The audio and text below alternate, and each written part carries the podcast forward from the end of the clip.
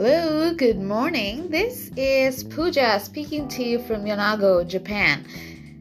So, today I want to talk about how we can tap into real joy even in the midst of challenging times.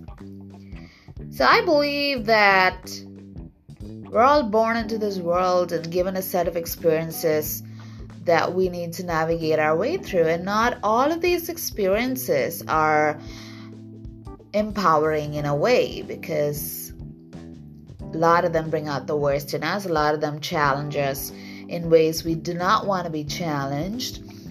And a lot of them just seem so dark and get get us to a very dark place. But the truth is even the worst circumstances burn, even the most difficult people we have to deal with on a daily basis, even the most challenging experiences we're presented with, teach us something.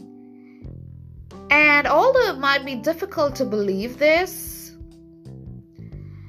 it's really all in the attitude and how we look at our experiences.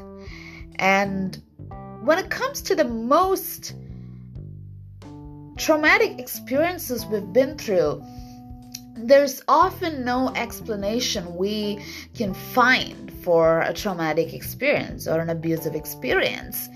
And uh, of course, we do go through these experiences and they can uh, cripple us to a big extent. But I think we can we can always make a choice to slightly step away from the gravity of these difficult experiences and consciously choose to focus on moments in our day even those fleeting moments, even those moments that are just happening to us in a matter of seconds, but, but still give us some amount of joy.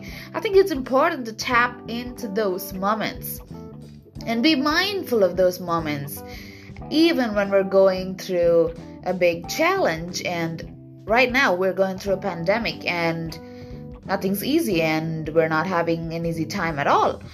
So, you're probably feeling terrible about what's going on. You're probably in the middle of a very difficult experience. But I would really request you to notice something in your day that gives you joy. And uh, it can be anything and and it would also help to be mindful of your present moment. And maybe the struggle you're going to face is 2 hours away. Maybe the struggle you're going to face is 2 days away. Why do you want to you know already create for yourself an experience that will not roll out until 2 seconds or 2 minutes or 2 hours or 2 days?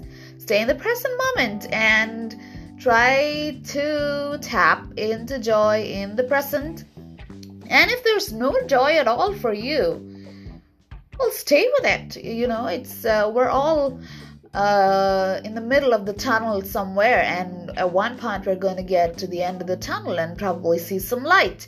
And uh, we never know when we're going to see the light, but it doesn't mean the light is not going to be there, right? So take it easy, take a deep breath, and uh, believe in the best. And uh, Thank you for listening to me.